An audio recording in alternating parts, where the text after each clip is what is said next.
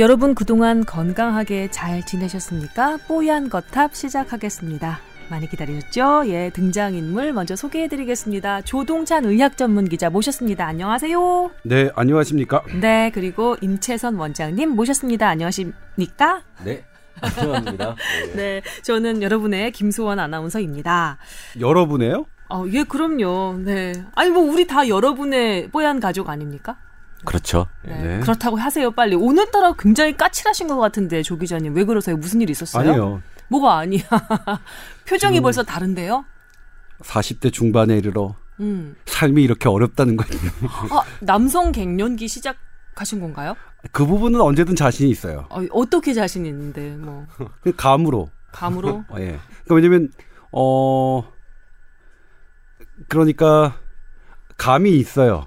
근데 남성 갱년기는 도대체 뭘로 측정을 합니까? 남성 호르몬 수치로 측정을 하나요? 아니에요. 그 보통은 뭐 네. 아담스 테스트인가 해가지고 설문지가 있어요. 음. 거기에 뭐 우울하냐, 뭐 성기능이 어떠냐, 그 항목들이 좀 있거든요. 네. 뭐 만사가 귀찮냐, 그또 어, 지금 딱 조 기자님 증상인데요? 아, 저 만사가 그렇죠. 귀찮지 않아요. 그 만사 만사가 불평 불만 힘들지. 네. 그 짜증이 막 힘들고 튀어나오고 거기도 항목에 그런 게 짜증이 막 나느냐 이런 것도 그러니까 있어요. 지금 조 기자님 증상인 것 같은데 이거 큰일 났네. 어떡하지? 그래서 뭐 40대 초반. 중증도냐, 뭐 경증이냐 그런 걸 네. 체크를 하는 게 있어요. 한번 어, 인터넷 검색해 보시면 네. 그 아담스 테스트라고 있어요. 아담스 테스트. 네. 그러면 여성 갱년기 그 척도는 이브스 테스트 이런가요?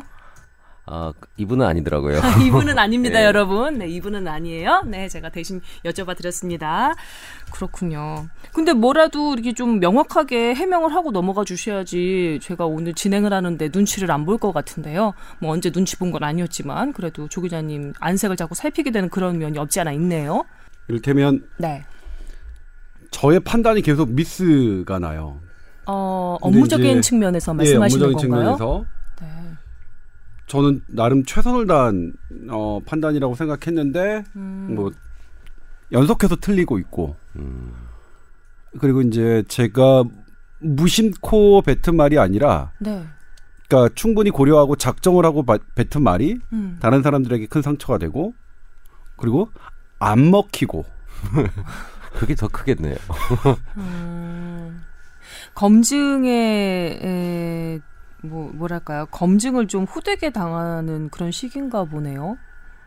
아니 사 그냥 사안 사안별로 말고 삶의 그런 피리어드라고 해야 되나 시기 면으로 봤을 때 어떤 때는 모든 사람들이 나를 검증하려고 막 다가오는 게 아닌가 싶을 정도로 매살 이렇게 좀 턱턱 막히는 누가 계속 발목을 잡는 것 같은 그런 때가 있더라고요. 저는 요즘에 그냥 대- 하는 대로 다 돼요. 언제나 그러지 않으셨는가요? 아, 이게 네. 뭐 하여튼 아구가 잘 맞아 돌아간다? 네. 참 어떻게 이렇게 모자란 퍼즐이 누가 갑자기 탁 나타나가지고 내가 그 어. 퍼즐 해줄게라고 사람들이 나타나서 인생 운을 다 쓰시고 계신가 본데 혹시 조 기자님의 행운을 임채선 원장님이 아니죠. 가져가시는 예전에 거예요? 얼마나 많은 고생을 했겠어요, 제가. 그런 거예요, 또? 네, 그게 다 네. 이렇게 쌓여서 업 좋은 업이 쌓인 거죠. 그건 두 분이서 업보가 해결하시도록 아니라 하고요. 업덕이라고 하죠, 이거를. 업덕. 네. 예, 쌓은 덕. 예. 예, 그렇군요. 에휴, 저도 뭐 요즘에 뭐 겨- 건강도 별로 안 좋고 사실 뭐 딱히 새로이 뭐 좋은 일이 생기는 것도 아니고 근근히 살아가고 있는 근근 김소원입니다. 제가 좋은 병원을 하나 알고 있는데. 병원? 네. 왜 병원에 찾아가면 운이 개운을 하나요? 뭐 하여튼 좋은 병원 제가 하나 소개시켜 드릴게요. 음, 그러면 방송 면허가. 두 개 있고요. 아이고 세상 하나밖에 없네 세상 하나밖에 없어 임 네. 원장님 병원 네 외과 전문의와 한의사 자격증 예 양쪽을 참 어찌 보면 사람 박쥐 같은 거죠. 네. 이- 이렇게 막 몰고 나가면 안 될 것 같은 여기 원장님 가족분들도 많이 듣고 계신데 예 웃자고 한 얘기였습니다. 이렇게 또 무마를 하면서 예 넘어가도록 하죠. 자 아, 제가 이렇게 얘기를 진행을 하면서 뭔가 여러분께 재미난 얘기를 드리고 싶어서 잠깐 생각이 스쳤는데 금세 까먹었어요. 재미난 음. 얘기가 있었는데, 그래요? 음, 나중에 생각나면은, 어, 이해합니다. 네, 그, 아니, 이렇게 얘기를 하면서 멀티태스킹을 해야 되는 경우가 굉장히 많잖아요. 예, 진행자 같은 경우는 지금 이 뽀얀 거탑을 진행할 때는 in-ear 그, 어, 이어폰을 꼽지 않고 진행을 하지만 보통 생방송을 진행할 때는 in-ear 이어폰을 꼽고 합니다. 그래서 그 주 조정실에 PD 콜을 들으면서 진행을 하잖아요. 그러면 얘기를 하는 중간에 진행자가 아, 3분만 더 늘려주세요. 라든지, 순서를 어떻게 바꿔주세요. 라든지, 지금 하는 말은 정정하고 넘어가 주세요. 라든지, 그런 지시사항이 이제 들려요. 근데 그걸 들으면서 얘기를 해야 되니까, 이 멀티태스킹 안 되는 사람한테는 너무 어려웠던 거죠. 음. 그거 정말 잘하시는 분이 김성준 전 앵커였어요. 어. 네. 진짜 귀신같이 하시는 분이에요. 보통 그러기가 쉽지 않거든요. 기자들 같은 경우는 in-ear 그 이어폰에서 지시사항이 들릴 때는 말을 꾹 이렇게 저 입이 닫아지게 마련이에요. 사람이라는 게. 근데 그걸 아주 부드럽게 아주 부드럽게 조 기자는 그거 돼요? 당연히 되죠. 어, 그래요? 네. 당근이죠. in-ear 꼽고도 된다고요? 그럼요. 보통 출연자는 in-ear를 안 주거든요. 네, 진행자한테만 주거든요. 뭐안 주긴 하는데 준다면 당연히 되죠. 참 이거 확인해 볼 수도 없고 참 참. 그렇습니다. 네. 욕심이 있는 것 같아요. 진행에. 방송과 곁 얘기 한번 드려보면서 이제 오프닝을 이것으로 예, 마감하도록 하고 제가 어, 지난 회차 그리고 지지난 회차에 많이 말씀을 드렸어요. 저희 너무 미워하지는 말아 주십사. 그리고 보내주시던 건강 상담 메일 끊지 말아 주십사. 예, 많이 좀 보내달라 이렇게 부탁을 드렸더니 아니나 다를까 예 잡지책 한 권이 또 도착을 했습니다. 오늘 또 열심히 두 분 달려주셔야 되는 거예요. 그래서 막바로 좀 시작을 해보도록 할게요. 참 임채선 원장님 진짜 오늘따라 구영탄 같은 느낌이 살짝 들지 않아요? 머리 스타일도 그렇고 왜요? 예. 비싼 미장원에서 머리 하고 왔는데 아니, 구형탄 좋아요. 구형탄이라면 이렇게 위로 다 이렇게 솟은 머리 있잖아요. 네, 아니 멋있을 네, 그런 스타일인 것 같습니다.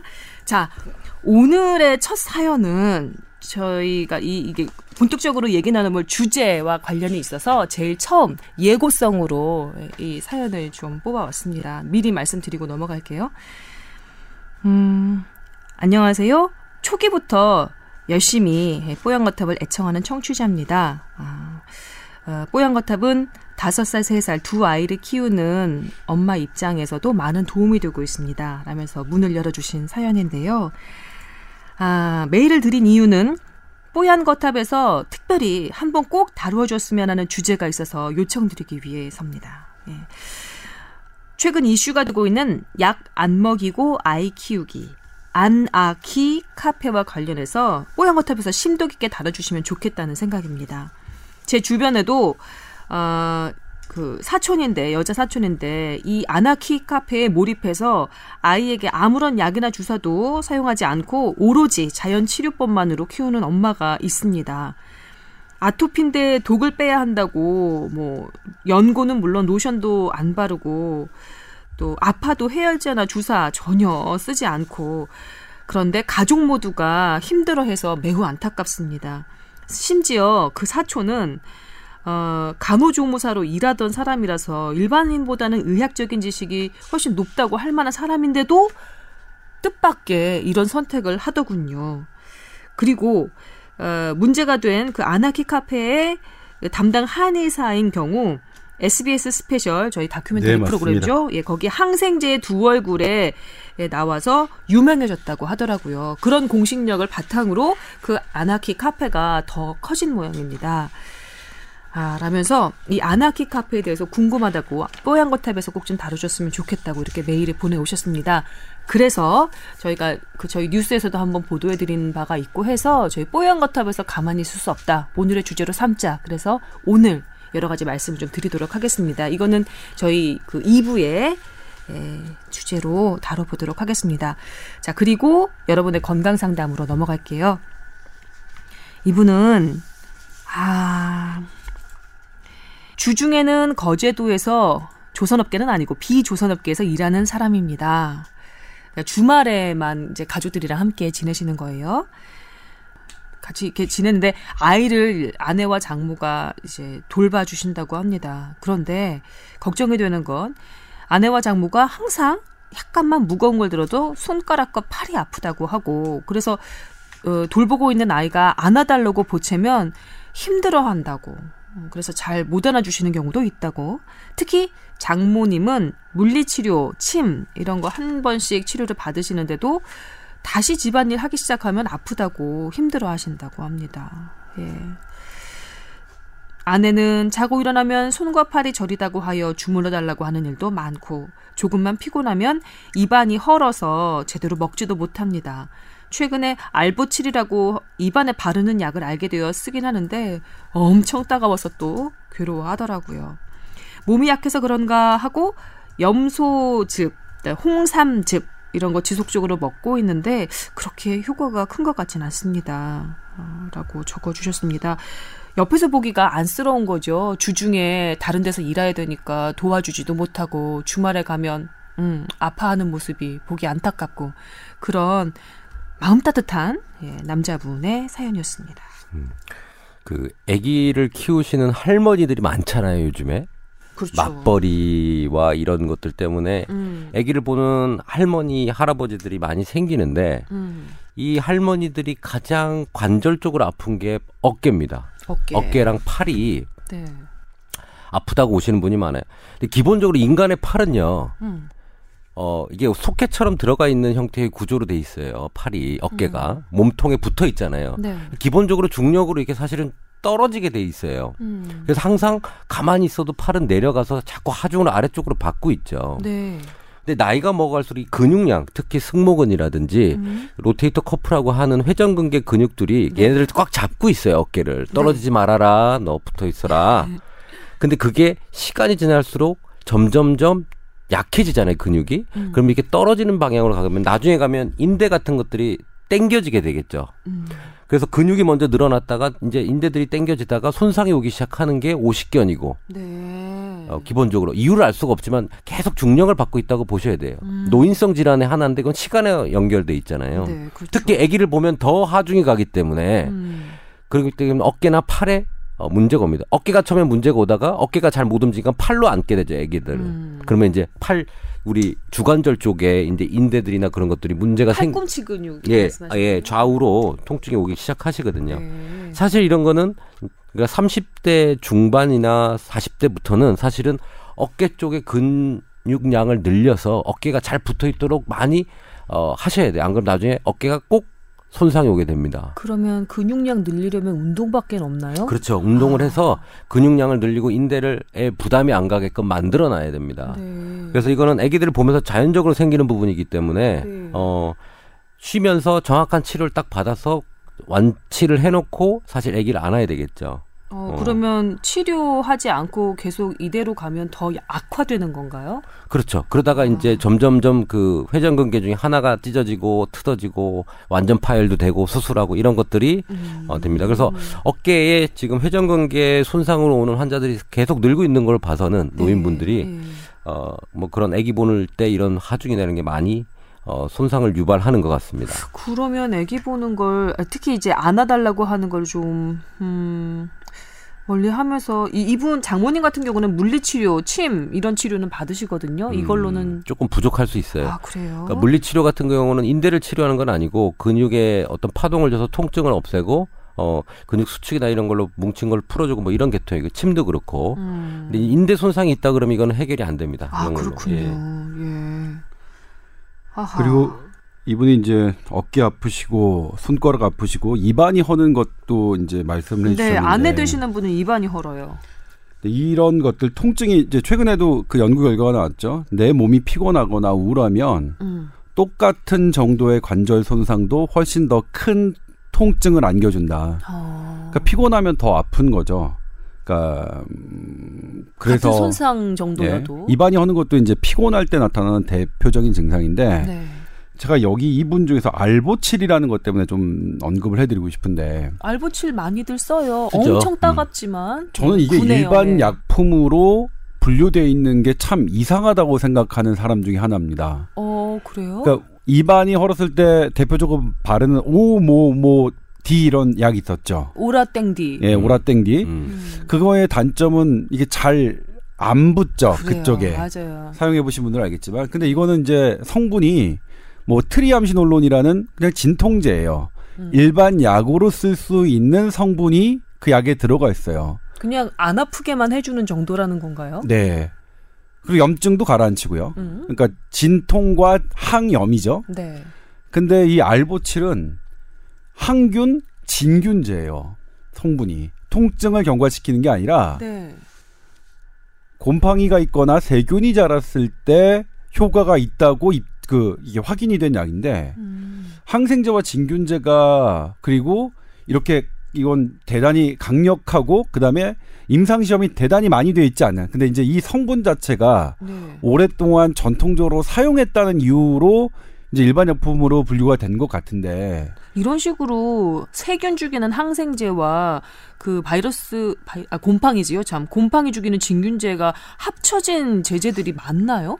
어 사실 뭐 이게 disinfectant라고 하는 건데 균을 죽이는 건 다 죽일 수 있죠. 그러니까 음. 대표적으로 우리 세제나 뭐 주방 청소제 음. 그런 데는 그렇게 균이나 세균을 죽이는 그런 것들로 알려진 것들이 들어가 있는 거죠. 그리고 가습기 살균제의 성분도 사실은 뭐 진균, 잡균 제거제거든요. 아, 그래요. 구내염이 근데 곰팡이 때문이라는 게 잘 선뜻 납득은 안 갑니다. 그런데 이제 바깥에 뿌리는 걸, 그러니까 타이로 바닥에 있는 거에 세균을 뿌리는 건 그래봤자 이제 세균을 죽이는 약을 뿌리는 거는 그렇게 어 정확한 진단이 안 내리 안 내려진다 하더라도 손해 날 게 없지만 네.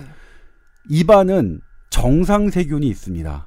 정상 세균은 나쁜 세균이 들어오는 것을 방해하는 보호하는 역할을 음. 하는데 이게 내 몸에 곰팡이나. 그렇죠. 음. 곰팡이나 음. 특정한 세균이 나의 구내염을 일으켰다. 입안 잇몸에 염증을 일으켰다라고 한다면 이게 도움이 될 수 있지만 그게 아닌 다른 종류의 세균성 구내염이 아닌 일반적인 뭐 비세균성 혹은 바이러스성 염증일 경우에는 이런 게 정상 세균총을 없애서 더 안 좋을 수 있거든요.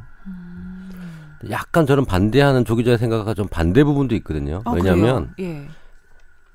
그 저도 한번 이렇게 피곤하고 힘들 때 음. 어, 나요. 근데 너무 아파요. 알보칠 바르면 아니 너 그냥 그냥 아, 그냥도 그냥도 그렇죠. 알- 너무. 아프고 네. 힘들고 그러니까 또 말해야 되는 시간도 많고 그러니까 너무 불편해요. 근데 병원 가면 해줄 게 없어요. 진짜 이 우리가 이 아프타성 얼서라고 하는데 이 궤양이 음. 어 심하면 병원에서 해줄 게 그렇게 많지가 않아요. 음. 그러면 이건 해결해야 되겠고 할 건 없고 그러다 보니까 알프치를 찾을 수밖에 없거든요. 알보칠 바르면 금방 낫나요? 좀 빨리 낫는 것 같아요. 왜냐하면 세균을 죽이기 때문에 사실 여기가 세균 덩어리예요. 한 몇 천 종류의 세균들이 살 건데 네.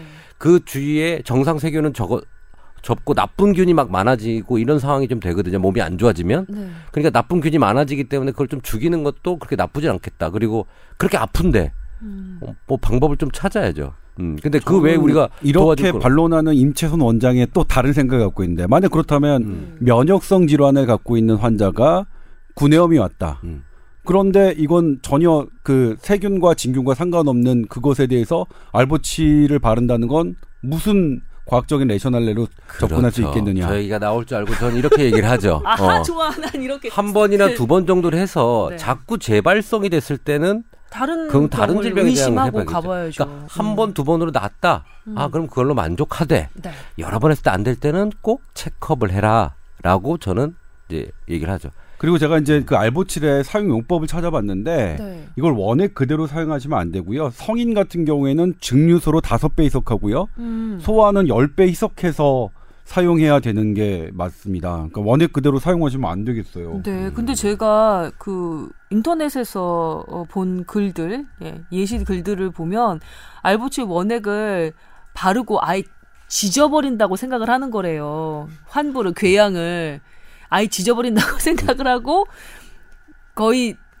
베란다에서 뛰어내린 것을 충동을 참는 정도로 그 아픔을 한번 딱 지나가고 난 다음에는 음, 정말로 확연하게 금방 낫는다는 거죠. 그래서 음. 이런 식으로 증류수의 다섯 배 내지 열 배 희석해서 쓰는 경우도 드문 것 같더라고요. 그리고 적용 시간은 계속 물고 있는 게 아니라 2분에서 3분 정도 음. 한후 이제 뭐 헹궈낸다, 음. 헹궈내야 된다라고 되어 있습니다. 보통 면봉 가지고 하더라고요 환자분들이 네. 어떻게 하냐니까 면봉에 묻혀가지고 예. 아, 소리 지르면서 대고 있죠. 네, 어. 막 마루를 뛰어다니는 거죠 거실을. 근데 그런 거 아닐까요? 때까지. 아픈 데 있으면 네. 꼬집으면 덜 아프잖아요. 그 꼬집음 아픔 때문에 혹시 어. 그런 부분 아닐까도 생각이 드는데 저는 근데 일반적으로 원리는 그렇습니다. 물론 지금 그 임원장이 얘기하는 것은 현실적인 얘기를 한 건데 임원장도 이제 이게 서양 의학 이 접근하는 방법과는 맞지 않다는 건 임원장 자신이 서, 저- 뭐 정말 잘 알고 있겠죠. 그러니까 우리가 균이 균을 죽이는 약을 쓰는 것은 그 균이 확인된 다음에야 쓰는 게 저기거든요. 그러니까 예 그 경험적 예방적 항생제라는 개념이 점점 사라지고 있어요. 서양 의학에서. 음, 음. 그리고 그 이유는 우리 균에 이로운 균도 죽을 수 있다. 뭐 그런데 알보치를 입안을 가글을 하는 게 아니잖아요. 면봉에 뚝 묻혀서 아주 국소 부위에만 한번 지져버리고 그리고 그냥 넘어가는 거잖아요. 그러니까 그렇게 만약에 사용하시더라도 유익균이 죽는다고 하더라도 딱 면봉 크기 정도의 면적만 유익균이 죽겠죠.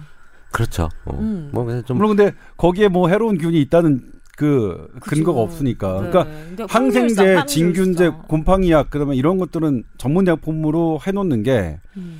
항상 이제 뭐냐면 잘못 쓴 약은 내성균을 더 양산하는 게 있습니다. 그러니까 개인적으로는 항생제를 쓰는 게 빨리 나을지는 모르- 모르지만 음. 물론 이건 뭐 논란이 없는 건 아닙니다. 네. 그러니까 항생제를 많이 사용했다고 내성균 자체가 느는 거는 것이냐에 대한 확실한 근거는 없다라고 주장하시는 분도 있고 음. 하지만 그 어, 항생제를 다루는 감염내과 선생님들은 그런 근거가 있다라고 말씀하시는 분도 있어요. 그러면 근데 여기서 질문 하나. 만약에 내가 구내염이 걸렸다. 그 구내 궤양이 생겼다. 그러면 피부과를 가나요? 이거 두 군데가 있는데요. 이비인후과에서도 보고요, 치과에서도 보는. 음, 저는 보네요. 주로 이비인후과를 갔어요. 이비인후과, 치과, 예. 피부과는 아니고요. 점막은 피부 아닙니까? 근데 모르겠어요. 피부과 선생님들 보시는 건지 모르겠는데 거의 피부가 안 가는데. 좀 생소하네요. 예. 네. 네, 혹시 피부과 이비인후과 선생님 갑니다, 만약 이비인후과. 보신다면 나중에 메일 주시기 바랍니다. 저희가 예. 그리고 또 하나. 만약에 이비인후과나 추- 치과 선생님이 이 구내염을 보면 어 이거는 바이러스성인데 내지는 면역 질환으로 오는 건데 그냥 일반적인 구내염 아닌데라고 딱 알 수 있나요? 없죠. 그러면 어떻게 하나요? 어, 아까 얘기한 대로 반복성을 좀 보고요. 네. 그리고 궤양의 상태를 보고요. 아, 그럼 너무 늘어지잖아. 그 고통이 너무 길어지잖아. 알보칠 한 볼로 딱 지지고 넘어가는. 아니, 제, 제가 왜 자꾸 이렇게 근데 음. 이게 강한 철학의 문제예요. 어. 철학의 문제예요. 아무튼 네. 알보치를 제 의견과 다르게 알보치를 뭐 일반 의약품으로 지정돼 있으니까 사용하시더라도 네, 증류수로 다섯 배, 소화의 경우 열 배로 희석한 희석해라 쓰는 게 용법이니까 네. 알아두시기 바랍니다. 네 참고하시기 바랍니다. 바랍니다. 예. 예. 어, 우리 장모님하고 아내 되시는 분 건강 상담 해드리다가 알보칠 얘기로 이렇게 넘어가서 꽤 많이 시간이 흘렀네요. 아, 참, 이 출산 하신 지 4년 정도 되셨대요, 아내분이. 염소 에키스, 막 홍삼즙 이런 거 먹어도 건강이 나아지지 않는다고 하는데 피곤해서 통증이 더 심하게 느껴지는 이 정도까지 됐는데 어떻게 좀 도움을 드릴 수 있는 방법이 없을까요? 그러니까 뭐 보약이라는 게요. 예. 뭐 보약이라는 개념 아까 얘기한 대로 정상 몸의 정상적인 세포들을 더 활성하게 만들어 준다고 생각하는 보약 음. 그다음에 뭐 기를 보충해 준다고 하는 보약 음. 그다음에 몸 컨디션이 올라가는 이런 여러 가지 보약도 종류가 여러 가지예요 네. 의- 한의학적으로는 뭐 보약 계통이 뭐 하나가 있는 게 아니라요 음. 여러 가지가 있고 어떤 분들은 치료제가 보약이라고 얘기하는 사람들도 있어요 아. 어, 치료를 하게 되면 이게 좋아지면서 그게 보약이 된다라고 얘기하시는 분도 있어요 그래서 네. 보약이라는 게 단순히 홍삼, 뭐 흑염소 이런 것들을 이제 몸에 좋다고 보약 형태로 먹지만 그게 전혀 안 맞는 사람들도 있다는 거죠. 아. 음, 그래서 보약 계통을 선택을 하실 때 잘 안 된다 내가 네. 그러면 어, 정확하게 자기 몸에 부족한 기능, 음. 장기별로 부족한 기능을 보충해주는 그런 형태의 좀 섬세한 보약이 필요하지 않을까라는 음, 네. 생각도 합니다. 섬세한 보약, 자기 몸에 맞는 보약을 위해서라도 한 번쯤은 한의원에 내원해 보시는 것도 괜찮을 것 같습니다. 그냥 개인적인 의견이에요. 저는 흑염소가 저는 맞는 것 같아요. 흑염소. 네, 먹으면. 아니, 네. 저그임 원장님 예, 본인 먹어봐, 예, 먹어봤는데 흑염소 보통 여성분한테 쓰지 않나요? 아니요. 저는 먹어봤는데 괜찮아요. 어. 어, 막 잠 4시간 자고 막 뛰어다니고 막그 그랬어요. 임원장이 먹는 흑염소는 되게 되게 비싼 흑염소예요. 정말 정말 비싼 흑염소. 아, 뭐 평- 경, 예. 격리해서 특별한 그 네, 대단한 사료로 뭐, 키우는 흑염소? 예, 제 월급으로는 도저히 어, 어, 그 먹을 수 없는 어, 본인의 몸으로 임상 실험을 하고 계신 건가요? 아니다, 이제- 특수 흑염소? 저희 부친이 네. 뭐 이렇게 실험을 한다고 흑염소를 키우는데 네. 내가 먹지도 못하는 인삼을 먹고 자라요. 그 흑염소는. 음. 음. 인삼에 뭐 이런 여러 가지 독성 성분이 좀 있는 걸 먹고 중화를 시키게 만드시더라고요. 그러니까 네. 유황 성분을 사람 몸이 먹으면 안 되기 때문에 음. 염소 같은 거에 유황 성분을 좀 섞고 인삼도 그렇죠, 섞고 그렇죠. 약을 섞어 가지고 네. 한 5년을 키워요. 와, 얼마나 비싸겠어요. 제 먹은 재료만 해도 네, 얼마인데. 퍼먹은 인삼값만 해도 얼마겠어요. 염소가 먹은 인삼값만 해도 음. 얼마겠어. 그래서 그걸 제가 부친이 먹는데 좀 뺏어 먹어봤는데 음. 너무 좋더라고요. 펄펄 날았어요. 예. 아주 그냥 펄펄. 네, 그렇군요. 저 같은 경우도 예전에 천식이 아주 심했잖아요. 네. 꼬마 때. 집에 까칠한 성격이었군요. 천식 까치? 아유, 천식 환자들이 얼마나 많은데. 죄송합니다. 명예훼손으로. 아 이거 완전 죄송합니다. 제가 어 김소원 선배의 국한에서 얘기한다는 게 아니, 그것도 일반화의.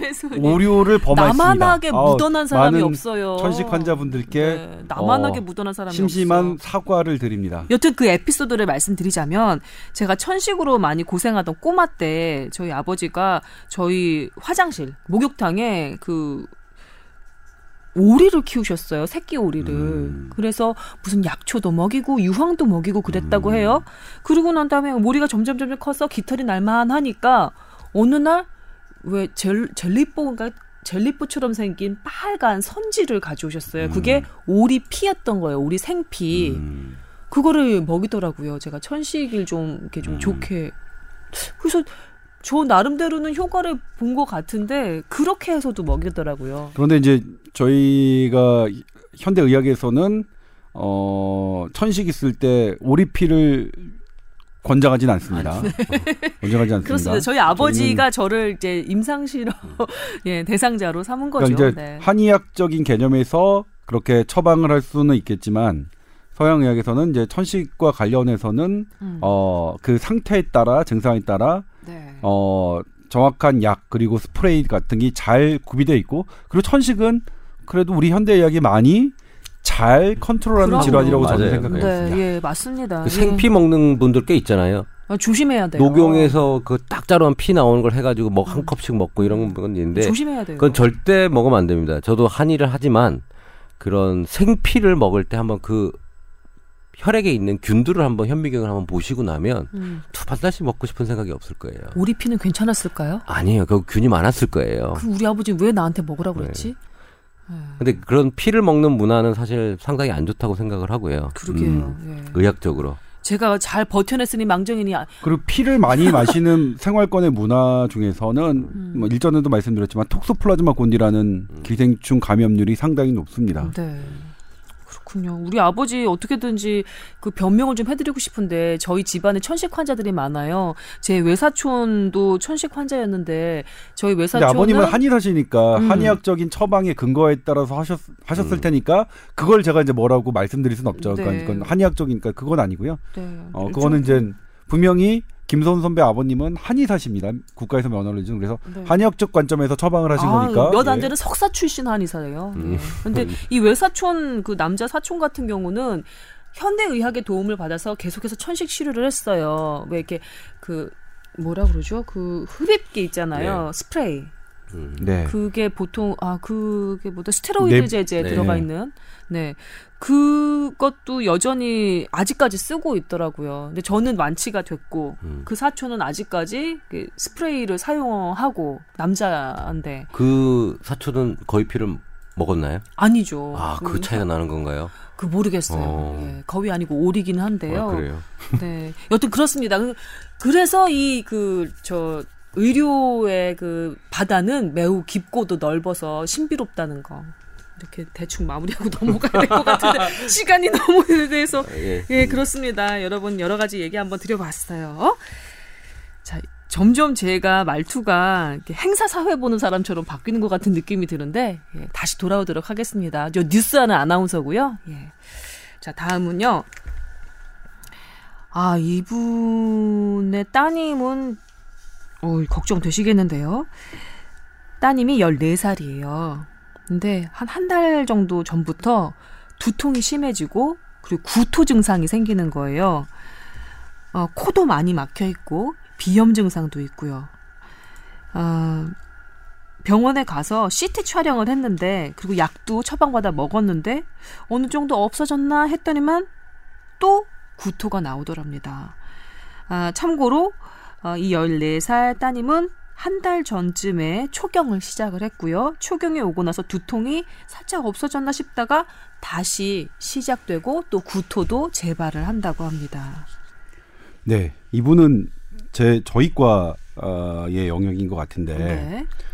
두통과 구토 증세가 이렇게 지속하는 것은 반드시 뇌 검사가 필요한 겁니다. 그러니까 일차적으로 CT를 촬영해야 하고요. 그러니까 어, 언제 두통과 구토가 생기느냐? 음. 뇌압이 증가했을 때 생기는 증세입니다. 네. 그러니까 우리 뇌에는 통증 세포가 없습니다. 뇌 자체에는. 근데 어디에 있느냐? 뇌를 싸고 있는 막에 통증 세포가 있습니다. 그러니까 뇌를 싸고 있는 막에 염증이 있거나 네. 혹은 뇌를 싸고 있는 막에 정상보다 높은 압력이 가해졌을 네. 때 네. 이 두통이 생기는 거고요. 네. 토는 뇌압이 높아졌을 때 뇌압을 낮추고자 하는 자연적인 반응입니다. 그래서 뇌출혈 같은 걸로 뇌압이 급작스럽게 높아졌을 때는 엄청난 양의 토를 하거든요. 네. 그리고 또 비염 같은 경우에도 음, 이 역시 뇌압이 전반적인 얼굴의 압력이 증가됐을 때 생기는 증세입니다. 비염이 예. 아. 예를 들면 어, 어 이걸 우리말로 잘 모르겠지만 이 정맥의 목정맥의 어떤 종양이나 종괴로 목정맥이 눌리면 네. 뇌로 가는 그 정맥이 잘 배액이 안 돼요. 그럼 음. 당연히 뇌압이 높아지겠죠. 네. 이럴 때 오는 3대 증상이 두통과 구토와 비염입니다. 당연히 이제 눈 쪽의 압력도 높아지니까 이런 건데 그래서 설령 꽝이 나오더라도 CT 빨리 촬영해 보시는 게 나을 것 같아요. CT나 MRI를. 그래서 만약 거기서 괜찮다 싶으면 음. 그러면 좀 여유를 갖고 생각해 볼 수 있어요. 그럼 소아과에서 이- 이런저런 어 이런 여러 피검사 같은 것들을 해보면 되는데 일단 지금 현재 따님에게 나와 있는 증세는 그냥 넘길 만한 증세가 아니라 반드시 뇌 전반을 살펴볼 만한 증세입니다.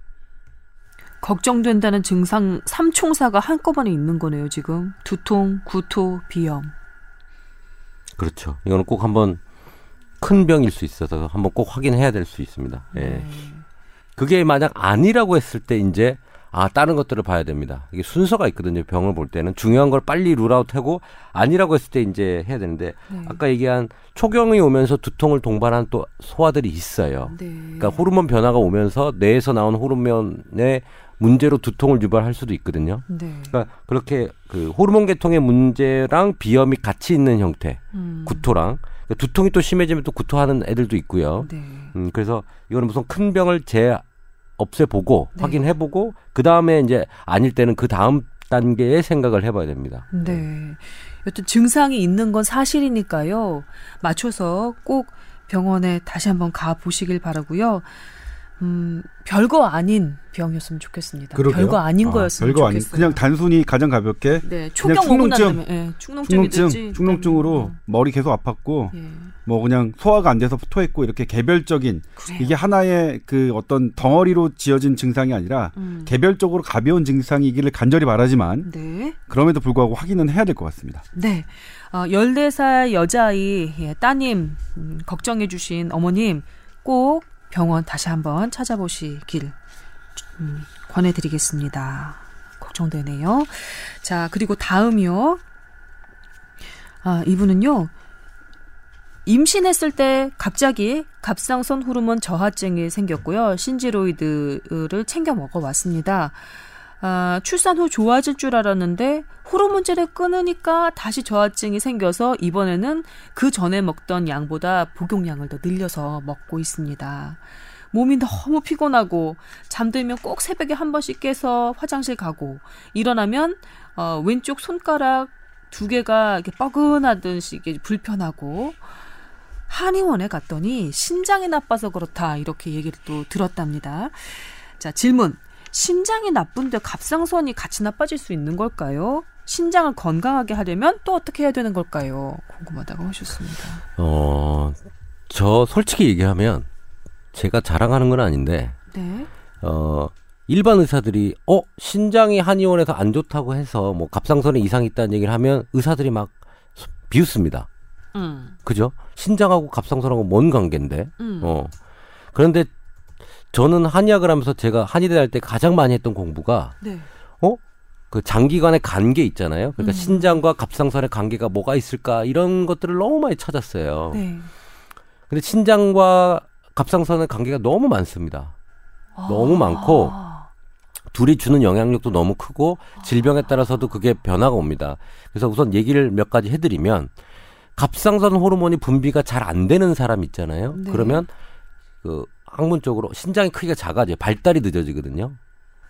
아, 우리 태아 때? 태아 때부터. 그러니까 아. 이거는 갑상선 호르몬은 성인이 돼서도 그런 영향으로 발달과 기능에 영향을 줍니다. 네. 그리고 GFR이라고 해서 신장의 그 여과율이라고 있거든. 신장이 하는 일을 보는 거예요. 네, 잘 걸러내나. 네, 그게 신장 기능의 척도인데 음. 그 신장 기능 척도가 떨어져요. 갑상선 호르몬이 떨어지면. 어.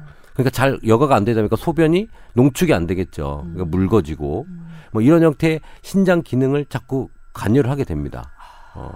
그러면 신장이 또 어떤 걸 하냐면 그 우리 만성 신부전 환자인 경우에는요. 네. 어 그 갑상선 호르몬이 이제 만들어져 가지고 몸에 가서 작용을 해야 되잖아요. 네. 근데 그 작용률을 떨어뜨려요. 대사율을 떨어뜨려서 만성 신부전 환자, 예, 그러니까. 신장 기능이 네. 떨어진 사람은 그게 가서 그 외부 peripheral 그 metabolism이라고 하는데 네. 대사가 안 돼가지고 그게 기능이 안 돼요. 그러니까 분비는 100을 하더라도 음. 100이 가서 일을 하는 게 상당히 중요하거든요. 아, 그렇죠, 그렇죠. 그뭐 T3, T4가 이렇게 전환돼가지고 일을 하는 게 있어요, 음. 의학적으로. 근데 신장 기능이 떨어지면 그런 것들이 안 된다고 돼 있어요. 어. 그래서 신장 기능이 나빠지면 갑상선과 관련이 있습니다. 아. 어, 있기 때문에 시- 특히 임신을 하게 되면 아기가 신장을 눌러 눌러요. 음, 그러면 음. 여과율도 떨어지고 뭐 소변도 잘 안 나오고 여러 가지 신장 기능을 떨어뜨리게 되는 게 임신의 하- 어, 한 과정이거든요. 네네. 그 이후에 신장 기능이 떨어져서 갑상선 기능을 저하시켰을 수도 있네요. 있습니다. 왜냐하면 그래서 이 사람이 지금 갑상선 호르몬 양을 올렸잖아요. 네. 이유가 당, 어, 가능합니다. 음, 음. 어, 그 신장 기능이 떨어진 게 회복이 아직 안 됐다는 거죠. 그러네요. 그래서 신장 기능을 회복시키면 이거는 갑상선 호르몬 양을 좀 줄일 수 있어요. 어, 그래서 그 부분에 대해서는 인식을 하고 신장 기능을 회복할 수 있는 생활 습관 형태를 해보시고 네. 그렇게 되면 갑상선 기능도 변동이 올 겁니다. 네, 예. 지금 이분 같은 경우 갑상선 좋지 않으시고 신장 나쁘신데요. 나쁘다는 얘기 들으셨는데요. 손가락이 뻐근한 거는 이 둘과 어떤 연관이 있는 건가요? 근데 우리가 갑상선은 하는 일이 너무 많잖아요. 칼슘 대사를 다 하거든요. 네. 칼슘의 흡수와 뭐 뼈의 골밀도를 만들기도 하는 거 다 갑상선이 또한 부갑상선이 합니다. 네. 그러니까 이런 기능들이 떨어지게 되면 부갑상선 기능에 문제가 오면서 우리가 뼈 자체도 문제가 생길 수는 있어요. 음, 그러면 이게 말초로 가가지고 이게 뻐근하게 손가락에 뭐 그런 그런, 느낌이 느낌, 뭐 다른 질병 때문에 할 수도 있지만 네. 하여튼 뼈 대사와도 관련이 있다 갑상선이. 어허, 예. 그렇군요.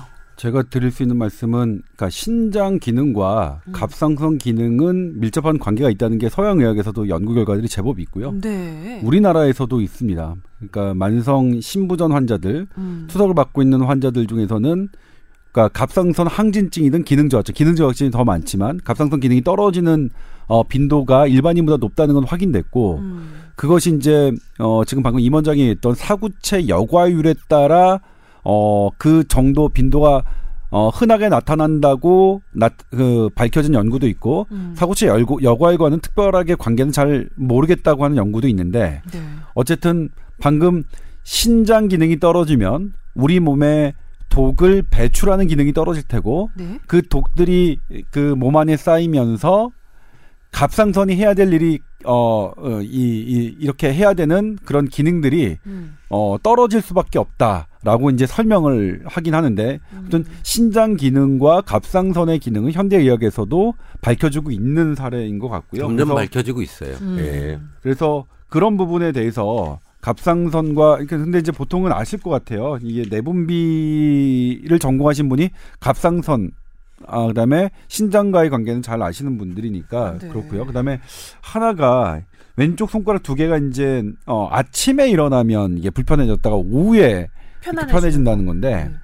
이걸 이제 어, 증상으로 뭐라고 얘기는 morning stiffness라고 해요. 그러니까 퇴행성 변화들은 내 무릎 관절이 닳거나 손가락이 퇴행성 변화 때문에 통증이 오는 경우에는 음. 밤에 아픕니다. 하루 종일 써먹은 다음에 아픈데 음. 그리고 보통 자고 일어나서 편하게 편안해지면 나아진 거죠. 그러니까 아침이 가장 덜 아픈데 네. 이게 면역 류마티스 질환이나 음. 어떤 자가 면역 질환일 때의 그, 그 관절의 특징이 아침에 되게 아파요. 음. 뻣뻣하고 음. 그다음에 활동을 하고 막 움직이면 오히려 낫고 하는 증상이라서 음, 음, 이건 이제 뭐 자, 임원장이 지적한 대로 갑상선이 나빠졌을 때 어, 그 증세를 우리가 천의 얼굴이라고 하거든요. 너무 다양하게 음. 나타나요. 어허. 그래서 그것의 한 부분인지 아니면 어, 이, 어, 이게 어떤 그런, 그런 정도의 그 방금 말씀드렸던 자가 면역 질환의 이란 관절염의 한 증상인지는 한 번쯤은 체크해 볼 필요가 있을 것도 같습니다. 음. 근데 임신 이후에 신장 기능이 떨어지는 환자들이 꽤 많아요. 네. 어, 근데 그거를 어떻게 의학적에서는 신장 기능을 올려주는 그런 치료들이 또 많지는 않기 때문에 아. 그때 보통 신장 관련된 약을 어, 한의학에서 좀 많이 쓰죠. 그래서 음. 출산 후에는 한번 신장 기능, 자궁 기능 이런 걸 좀 따져 보는데 의학적에서는 어 병이 없습니다라고 하지만 기능적으로 떨어졌을 때는 그걸 보충할 수 있는 걸 한번 고민해 보셔야 돼요. 자가 면역 질환 류마티즘의 이러한 그 영향으로 손가락이 그렇게 뻣뻣했다면 만약에 이 면역이 면역 체계가 좀 제자리를 잡으면 증상이 좀 나아질 수 있는 거예요. 한 번 발병하면 끝인가요? 류마티즘은? 아, 근데 류마티스는 관절의 변형이 되기 전에 치료받아야 뭐 훨씬 더 오, 정, 오랫동안 정상 기능 유지하거든요. 음. 그러니까 관절이 이미 침범해 버리고 난 다음에는 잘 정상으로 회복되기는 좀 어렵거든요. 근데 네. 아무튼 그건지는 잘 모르겠는데 네. 일반적인 퇴행성 관절염의 양상은 아닙니다. 아니다. 예, 예. 네, 맞아요. 알겠습니다. 지금 이 사연 주신 분이 아기가 8개월밖에 안 된 거예요. 깐난 아기 있는 엄마가 얼마나 일상이 피곤할지는 미루어 짐작할 수 있는 거잖아요. 그렇게 피곤하니까 당연히 신장도 예, 고, 음. 고, 고단할 거고 갑상선도 또 안 나오는 호르몬 짜낼라니 얼마나 또 고단하겠어요. 예. 일상이 고단한 우리 어머니 어, 신장을 좀 보호해주는 약 지금 임 원장님께서 좀 추천을 해 주셨습니다. 예, 어, 한번 뭐 예, 지어서 보통 육미라고 하는 처방이 있어요. 육미, 예, 육미 지황탕이라고 하는 것들을 많이 먹고요. 네. 가장 기본적으로 그리고 역으로도 나와 있네요. 방금 말씀드렸듯이 이제 신장 질환이 있는 사람이 갑상선에 이상이 있을 경우가 있고 네. 반대로 갑상선 자극 그 갑상선이 이상 있는 사람이 콩팥 기능이 이상이 있는 경우도 그렇군요. 지금 뭐 계속 밝혀지고 있어요. 밝혀졌네요. 예, 예. 여러 가지 가 만들어지고 있고요. 둘은 어떻게든 연결이 되어 있는 장기였나 봐요. 모든 장기가 다 있어요. 제가 저는 사실 의학 공부를 전문의를 하고 나왔잖아요. 네. 뭐 위는 위, 뭐 간은 간 이렇게 생각 공부를 하고 왔는데 음. 한의학하면서 그 연관관계에 대한 장기별 연관관계에 대한 서양 의학을 더 공부를 해봤더니 네. 많은 내용이 나와 있어요. 근데 그거를 이용하기 참 안 하고 있죠 의사들은 위만 보는 사람 위만 봅니다 이게 계속. 사실 임원장이 음, 지적해 네. 준게 지금 현대 의학의 전문화 세분화의 폐해달까? 예, 그렇죠. 그러니까 몸은 네, 다 연결되어 있는? 것들이 이렇게 하나씩 네. 밝혀지고 있는데 이걸 전공하는 의사들은 점점 음, 세분화돼서 네. 사실 가장 최고의 대학 병원에서도 정말 상상할 수 없는 실수들이 일어나곤 해요. 음. 제가 이거 말씀드리면 안 돼요. 알겠습니다. 왜 아카데미 그 장에서 그러니까 이런 학계에서도 통섭이 한창 유행할 때가 있었잖아요. 유행하다가 요즘은 또 한 번 또 쑥 들어간 모양이더라고요. 근데 지금 어쨌든 다학제 치료라고 해서 네. 암 환자들을 중심으로 음. 여러 개의 과들이 어, 전문 의, 의사들이 함께 시작부터 하는 것들이 활성화되고, 있- 그러니까 시작하고 있는데, 음. 근데 이제 아시겠지만 여러 과의 전문의들이 다 같이 시간을 내려면 볼 수 있는 환자 수는 적죠. 저 적어지니까. 그런데 모든 환자 가 그렇게 받으려면 이제 음. 수가가 엄청나게 높아야 되고 뭐 여러 가지 것 때문에 현대. 의학에서도 장기 인체 장기 간의 연관성이 이렇게 계속 밝혀지는 그 연구 결과들이 나오다 보면 어쩔 수 없이 계속해서 아 이건 의료 현실이니까 하고 외면할 수는 없을 거예요. 어, 그렇죠. 이거 네. 이런 거는 뭐냐면 갑상선 내근을 보시는 분과 신장을 보시는 분이 서로 이제 막 서로 막 컨퍼런스하고 하셔야죠. 음, 이런 게 발전 아니야. 그거는 뭐 콩팥 문제니까 나랑 나 아니야. 이렇게 생각하실 일이 아닌 거죠. 네. 이 적어도 이제 이 우리 사례자를 통해서 우리 지금 뽀얀 것에서 처음 말했지만 갑상선과 신장은 분명히 서로가 관계가 있다. 음. 서로가 갑상선이 신장에게, 신장이 갑상선에게 네. 서로 연결해 준다는 게 이미 서양 의학에서도 어 연구들이 음. 특히 국내에서도 관련 연구들이 나오고 있으니까 네. 제가 한 5년 전에 이 신장과 갑상선에 대해서 공부를 해봤는데 네. 지금 5년 뒤에 더 많이 나왔어요. 그 어. 내용들이 그래서 어. 계속 발전되고 있고 네. 그다음에 신장 건강하게 하려면 어떻게 해야 합니까라고 했을 때 아까 육미지 황탕 뭐 말씀해 그거는 주셨는데 약이고 그 전에 그러면 우선은 그 한의학적으로는 신장은 차가운 거에 속해요. 그래서 아. 차가운 걸 먹으면 안 돼요. 찬물 음. 이런 것도 안 되고 특히 음료수 술 같이 뭔가 걸러줘야 되는 것들. 어허. 어. 그래서 녹, 차는 괜찮습니까? 차? 근데 녹차도 사실 차가워요. 스님들이 먹잖아요. 저 지금 민트차 먹고 있는데. 아, 그래요? 민트- 냉 민트차, 아이스 예. 민트차 이거. 그러니까 신장이 안 좋은 사람들은 조금 따뜻하게 먹어요. 조기자는 항상 뜨겁게 먹잖아요. 여름에도. 그랬네요. 음, 네. 자기 혼자 살라고 아. 어, 따뜻하게 먹고 살라고 항상 따뜻하게 네. 먹습니다. 아, 음. 예, 알겠습니다. 네. 제 몸은 소중하니까요. 그래요. 우리 모두의 몸은 소중합니다. 예, 이렇게 한번 묻어서 가보도록 할게요. 시간이 많이 흘렀습니다. 예. 여기서 여러분의 건강 상담 메일은 예, 마무리 좀 해야 될 것 같고요. 저희 메일 주소 다시 한번 알려드리겠습니다. 여러분의 메일 기다리고 있습니다. T-O-W-E-R at sbs.co.kr입니다. 타워 쓰고 있고요. 골뱅이 sbs.co.kr입니다. 많이 많이 보내주세요. 저희가 선별해서 예, 가장 최신의 의학 상식 방금 보셨죠? 갑상선과 신장이 이렇게 연결이 되어 있다는 예, 이런 정보들까지도 예, 곁들여서 전해드리고 있습니다. 많이 보내주세요. 자, 오늘의 주제로 넘어가겠습니다.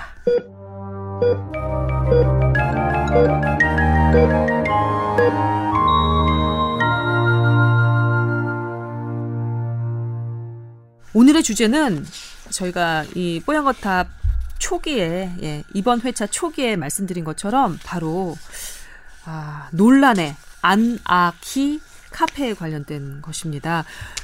치- 처음 듣는 분도 계실까요? 상당히 논란이 되긴 됐는데 에, 제가 잠깐만 좀 소개를 해드리면요. 그 병원 안 가고 약을 쓰지 않고 아이를 키우는 방법을 알려준다는 그런 카페가 있는 거예요. 그리고 그 카페를 운영하는 그 대표 한의사 한 분이 계십니다. 그 한의사를 중심으로 이 카페 활동이 점점 점점 점점 점 커지더니 회원 수가 6만 명을 넘어서게 된 겁니다. 그래서 이렇게 그 카페 활동이 커지다 보니까 이 아, 대표 한의사가 이 중에 몇 명 회원을 엄마들을 뽑아서 1년 동안 그 좀 강습 과정을 거치게 해요. 그리고 맘 닥터라는 명칭을 부여합니다. 그래서 이 맘 닥터가 이 아나키 카페의 그 주장 있잖아요. 약을 쓰지 않고 병원에 가지 않고 아이를 에, 기르는 방법을 전수를 합니다. 사진을 보내오는 거예요 온라인으로. 그럼 그 사진만 보고 아 얘는 뭐 뭔 것 같네요. 이런 이런 방법을 써보세요라고 그 마음 닥터들이 예 거의 진료 진단 뭐 해주는 그런 에, 상황에 놓인 거죠. 그런데 문제는 이렇게 어 약을 쓰지 않고 병원에 가지 않고 아이를 키우다 보니 뭐 수두 잔치를 벌인다라든지 어 아토피 걸린 애들은 진물이 절절 흐르고 막 딱지가 지었는데도 괴로워하는데도 오히려 햇볕 쐬게 해서 더그 치료를 해야 된다고 한다든지. 그다음에 고열로 애가 이렇게 축 늘어졌는데 해열제 쓰지 않고 그냥 방치를 한다든지. 그다음에 간장으로 코 비강 세척을 한다든지. 이런 어 현대 의학에서는 정말 기함을 할 만한 그런 치료 행위들을 이 아나키 카페에서 이렇게 퍼뜨리고 있는 거죠. 문제가 커지고 실제로 피해자가 늘기 시작하자 음, 관련한 시민단체, 예를 들면 아동학대 방지 시민 모임 같은 관련한 시민단체에서 어, 경찰에 예, 고발을 하고 수사를 의뢰하기에 이릅니다. 그리고 대한 한의사 협회와 대한 의사 협회에서도 어, 관련한 성명을 이, 냈죠. 냈죠. 낸 상태입니다. 지금 그래서 수사가 시작이 된 상황으로 알고 있습니다. 저는 이 아나키에 대해서 제 판단이 틀렸습니다. 아 예? 대표적으로. 그러니까 제 후배인 남정 기자가 이 아나키 문제가 심각하니 보도를 합시다라고 저한테 제안을 했는데 네. 한의사 한 명의 일탈이 정말 그게 문제냐. 그러니까 이 수많은 정보를 많은 정보를 우리가 줬고 좋은 정보들이 이렇게 널려 있는데 음. 한의사 한 명이 한의사들도 인정하지 않는 그리고 얼핏 보면 대단히 비이성적이고 몰상식한 주장들을 받아들이는 사람을 우리가 굳이 끄집어내서 사회에 공론화시킬 필요가 있느냐라고 저는 판단을 했는데 음. 제 판단이 정확 아주 완전히 틀렸죠. 남주현이 회원 수가 6만 명이라는 사실을 보고를 안 한 모양이네요. 아니 보고를 했는데 제가 아, 크게 그래요? 들었을 수도 있겠. 전 한의사 한 명이라고 생각을 했어요. 음, 한의사 한 명의 일탈이라고 아, 생각했기 때문에 그냥 인터넷 카페라고 생각을 네 조그만 인터넷. 카페고 한의사 한 명의 그리고 이런 사람들이 과연 여기 이 한의사를 이, 이 일탈적인 한의사를 따르는 사람들이 정말 좋은 정보가 없어서 이걸 따랐겠느냐 이 사람들에게는 어떠한 얘기를 해줘도 뭐 이렇게 할 건데 그게 과연 뭐 어, 정상적인 많은 사람들에게 꼭 이게 끄집어내야 할 문제는 이렇게 생각했는데 네. 제가 완전히 뭐 틀렸죠. 그렇군요. 그래서 뭐 뭐 할 말이 없습니다. 일단은 이 아, 남정 기자에게는 할 말이 없는데 네.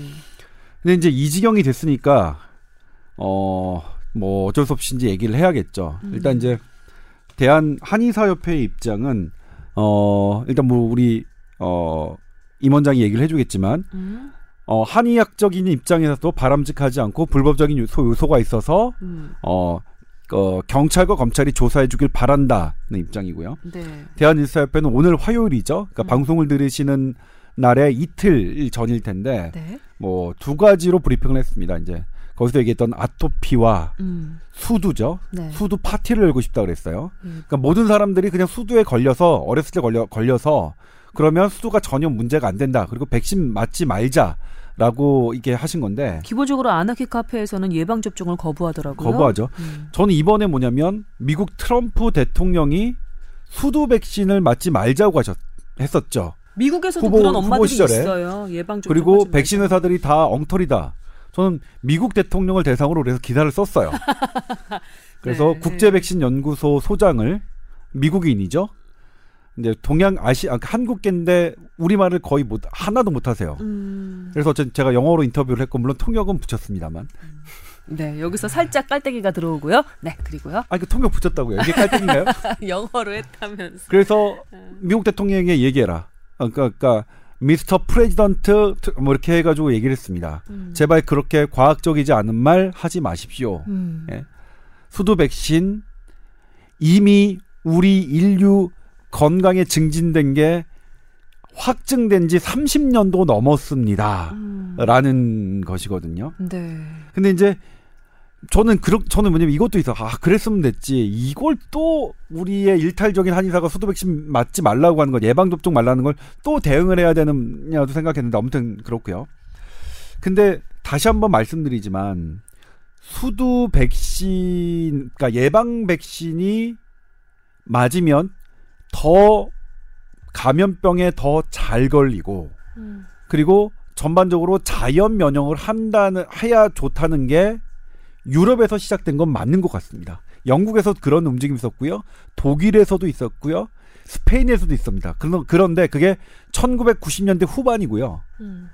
어, 영국에서 사실 1998년에 의학 논문으로 제출됐었죠. 수도 백신이 별로 어, 효과가 없고 그게 아이들의 자폐증을 유발할 위험이 있다라고 논문을 냈는데 아, 그래서 영국의 수두 백신 접종률이 80%까지 낮아졌습니다. 80% 하락됐어요. 네. 예? 그러니까 한 70, 100명 중에 70명 맞았다면 100명 중에 20명 정도만 막는 정도로 떨어졌는데 음, 자폐증 걸릴 위험이 있다면 어느 엄마 아빠가 맞추려고 그렇죠. 하겠어요. 그런데 그 논문을 들여다봤더니 오류가 많았고 그 오류에 대해 오류에 대해서 저자에게 물었더니 저자가 논문을 철회했습니다. 논문 스스로. 철회. 네. 예. 그래서 그 논문은 지금 현재 발, 나와 밝혀질 수 없는데 네. 그 사이 영국에서는 수두 붐이 일었죠. 아이 상당한 아이들이 수두에 걸렸습니다. 네. 수두 수두 환자가 한 어, 한 300% 정도 증가했어요. 음.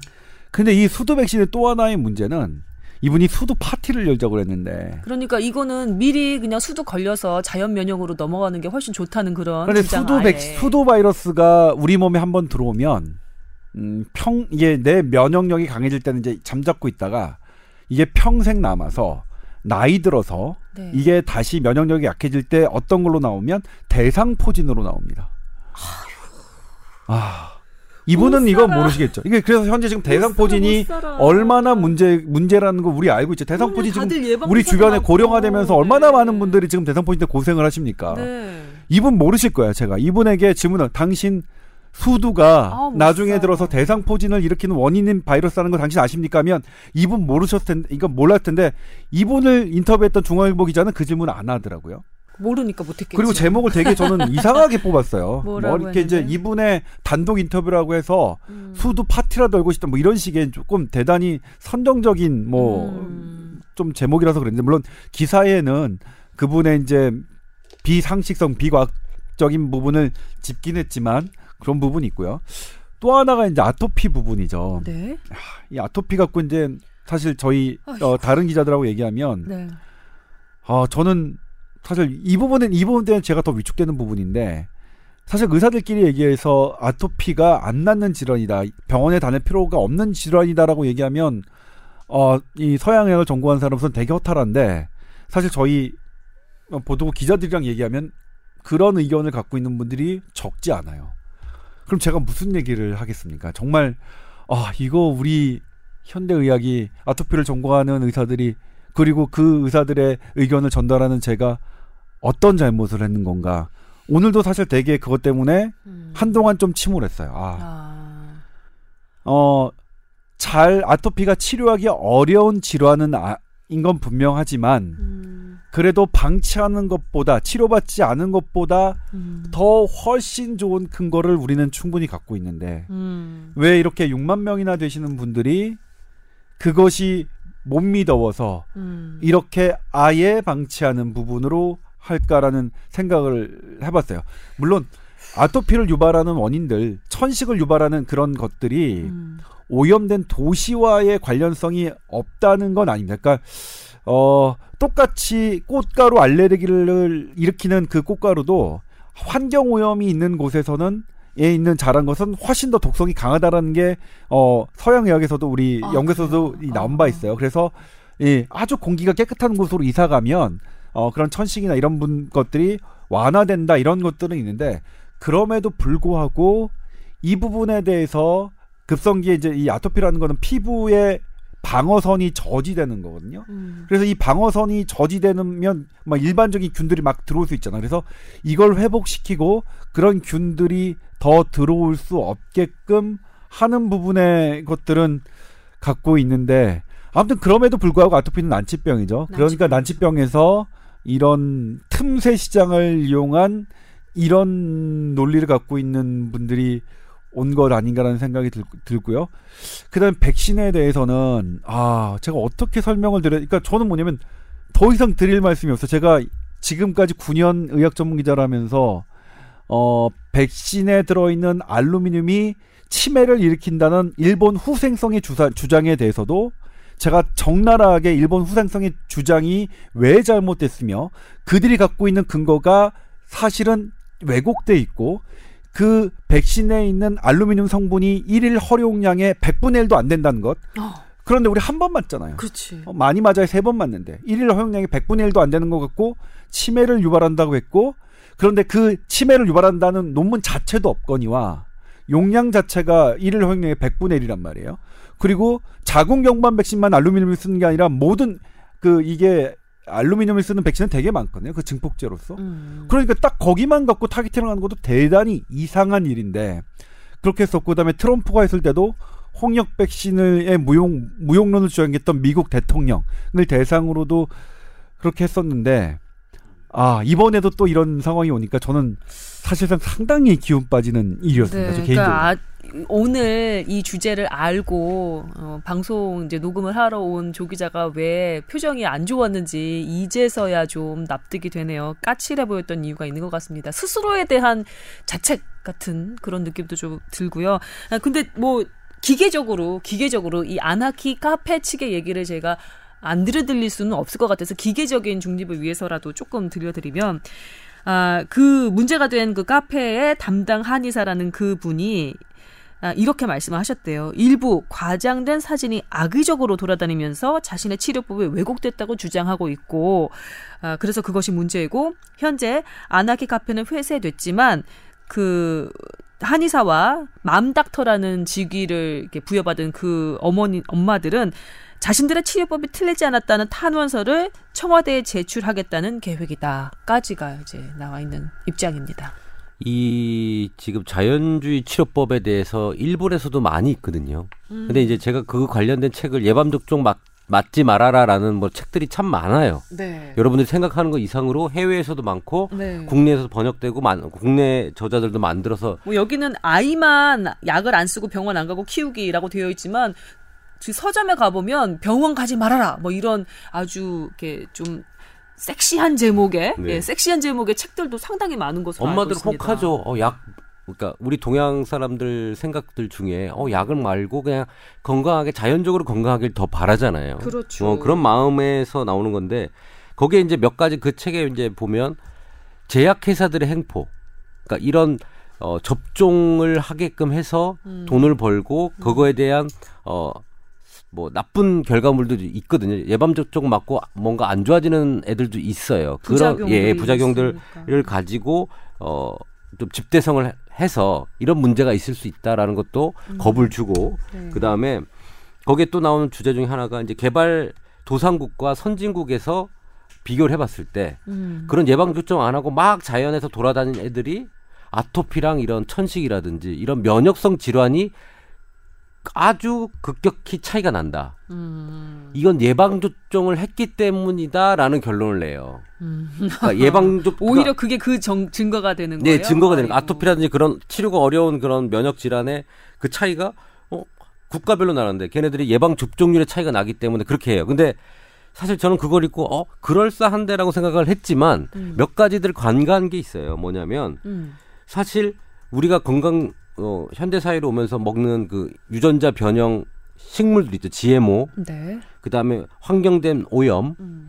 그다음에 이 여러 가지 그다음 환경된 오염이 아니라 오염된, 오염된 환경. 오염된 환경. 네, 네. 뭐 이런 여러 가지 상황들이 환경된 오염은 근데 알아들었다는 게 더 웃기지 않아요? 예, 여튼 들어봅시다. 그, 그게 제 신뢰가 좀 깔려 있어 가능한 거예요. 어. 이제 그런 여러 가지 요소들이 오면서 사실 아토피나 이런 면역성 질환들이 증가된 거라고 보는데 그냥 단순하게 개도국과 선진국의 차이 예방 접종률 차이로 단순하게 결론을 그러게. 내렸다는 느낌은 좀 저는 받고 있어요. 음. 어, 그렇지만 확실하게 지금 면역성 질환이 올라간 건 맞거든요. 네. 아토피 질환이 뭐 계속 올라가고 있는 건 맞거든요. 음. 그거에 대한 치료법을 지금 못 내놓고 있거든요. 음. 어. 그러니까는 자연주의적으로 어, 그럼 이렇게 해야 되지 않겠나라는 게 각 나라마다 다 있습니다. 지금. 근데 이걸 어 그렇게 안 좋은 하나를 만 그 케이스를 만들어냈기 때문에 이게 시- 시달리는 거거든요. 그러니까 음. 적당히 아 이 정도까지는 회복 안 되면 치료를 받게끔 유도를 했었어야 되는데 그렇지. 끝까지 너무 과한 신념이 예. 어 이런 일들을 만들지 않았나라는 생각을 해요. 저 이런 말씀 드리고 싶어요. 그러니까 약장사하는 거대 제약사나 뭐 이런 병원 상대가 밉다고 또 부작용 사례가 얼마간 있다고 그 어떤 그 현대 의학 치료의 효용 모두를 부정해 버리는 건 정말 어리석은 일인 것 같아요. 그렇죠. 예. 근데 당한 사람 입장에서는 음. 자기한테 100%니까. 그렇죠. 당한 사람 그 네. 당사자 입장에서는 100%이지만 이때까지 쌓아온 연구 결과와 임상 실험 결과가 있는데 그 모두를 부정해 버리는 건 어, 여러 이렇게 다중에게는 상당히 손해가 되는 일일 수 있는데 이게 이렇게 자극적으로 받아들여진다는 거는 좀 재미난 얘기 해드릴까요? 어, 네. 저는 면허가 두 개 있다 보니까 네. 한쪽에서 피해를 보고 한쪽 치료는 절대 안 한다고 하는 사람이 옵니다. 그렇겠네요. 저는 한약 먹고 옛날에 뭐 어떻게 돼서 절대 한약 안 먹고 한방 쪽으로 쳐다보지 않습니다. 또 병원 약 먹고 뭐 하고 뭐 하고 해서 너무 힘들고 안 좋아졌기 때문에 저는 절대로 그런 치료 안 하고 한약을 먹든지 자연주의 치료할 겁니다. 극명하게 나눕니다. 그렇겠네요. 음. 그렇게 와서 나는 이렇게 할 겁니다라고 하는 사람들의 생각은 자기한테는 100%였기 때문이죠. 그렇죠. 예. 본인 당사자한테는 그것이 100%니까.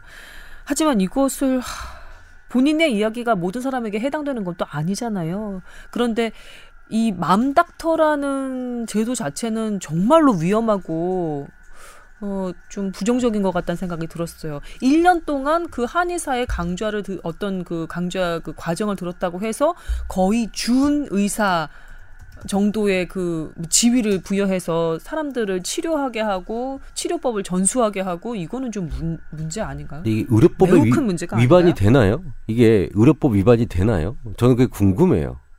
원래 의료법 위반이 될 때는 뭐 금전적 관계가 생기면 그게 의료법 위반에 성립이 되고 네. 어 사실 누구 지인이 야 이거 이렇게 해봐라 이렇게 했을 때 그렇게 해서 문제가 생겼어요.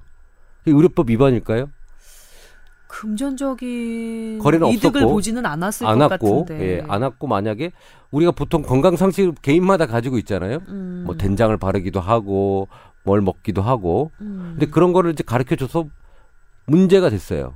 그때 의료법 위반이 됩니까? 사실 저는 그걸 의료법 위반으로 이제 뭐 법적으로 판단을 하겠죠. 이제 그 이분들을 영업 형태가 그러니까 스스로 사설 자격증의 형태로 실질적인 자, 음, 어, 자격증의 형태로 운영을 했다고 이제 판, 법리적으로 판단이 되면 의료법 위반일 테고 음, 그게 아니라 이제 뭐 그냥 어 뭐 일종의 동아리의 어떤 음, 형태다 어떤 자격 어 그런 형태로 된 게 아니다라고 한다면 뭐 그 부분은 적용이 안 되겠지만 음. 하나 분명한 건 저는 뭐냐면 이거 그 조이파를 다룬 그 영화 있잖아요. 그게 생각이 났어요.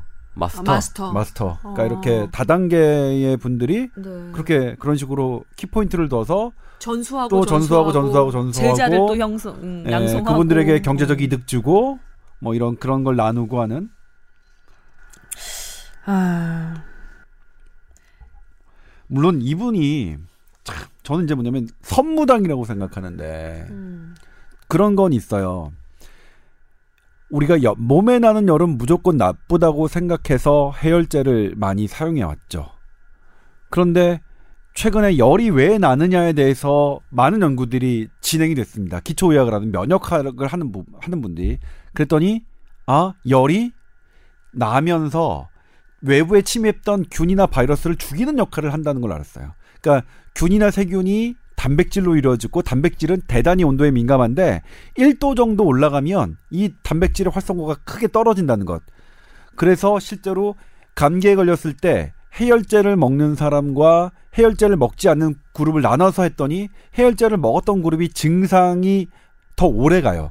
이런 것들이 밝혀지긴 했는데 이건 이제 섣불리 하는 거죠. 그럼에도 불구하고 높은 열은 음. 신경계에 독을 줘서 경기를 일으키죠. 그렇죠. 그렇기 때문에 그 높은 열을 잘 이, 다룰 수 있는 의사에게, 그러니까 해열제를 안 먹을 것 같으면 그 열 경기에 대해서 제대로 아는 사람이 아 이건 이건 괜찮습니다라고 해야 되고 아 이건 먹어야 됩니다라고 하는 것인데 사실 경기를 하는 것보다는 감기 하루 이틀 늦게 나는 게 더 낫는 거죠. 이분은 그러니까 어디서 그런 건 들었겠죠. 그런 신문 기사나 이런 걸로 봤을 테고 그러면서 어 열은 뭐 어, 해열제를 안 먹고 해야 된다는 이런 이제 이상한 선무당 같은 소리를 하시는 거죠. 그러다가 고열로 누가 경기로 생명을 잃거나 뇌염처럼 고열이 나는 특별한 염증, 뇌염 같이 되는데 그거를 그냥 열 놔도 돼. 그냥 애들 해열제 먹이지 않고 켜야 돼. 하다가 뇌염으로 문제가 생- 이렇게 돼 버리는 거죠. 그러니까 나쁜 케이스가 만들어지지 않게끔 보호를 하고 했었어야 되는데 그게 문제의 발단이 되지 않았나. 음, 네. 그럴 수도 있다고 저는 사실 생각을 하는데 그게 부족해서 안 좋은 케이스를 양산했기 때문에 네. 어, 이렇게 사회적 이슈로 어, 만져, 만들어진 게 아닌가 싶어요. 저는 이랬으면 좋겠어요. 저희 뽀얀 거탑이 어, 한의사인 임채선 원장님과 그리고 현대의학 쪽에 얘기를 해주시는 조 기자님을 동시에 초청을 해서 늘 각계의 말씀을 고루 듣고 있잖아요. 그런데 이 안하기 카페의 그 회원인 엄마들 같은 경우는 카페 안에서만 정보를 계속해서 공유하고 자가 발전하기 시작하는 거죠. 그러면 나머지 얘기들을 들을 기회마저도 없는 것 같아요. 그래서 언제나 이게 이, 그, 이 의료 관련한 이슈들이 이렇게 좀 불거졌을 때 제가 느끼는 방법은 저 느낌은 이거예요. 정보가 아 한쪽 눈을 감을 때만큼 무서운 건 없는 것 같아요. 예. 그래서 내가 믿고 있는 이 정보가 과연 옳은 걸까라는 것도 끊임없이 의심하면서 새로운 정보는 없을까라고 항상 문을 열어두는 자세가 필요한 것 같습니다. 이런 부분도 어, 이런 언론인들 저 같은 언론인들이 잘 좀 새겨야 할 필요가 아닌가라는 생각이 좀 들기도 했습니다. 네. 여러분, 맹신은 금물입니다. 그리고 여러 정보는 열린 자세로 받아들여 주는 게 우선이 돼야 될 것 같습니다.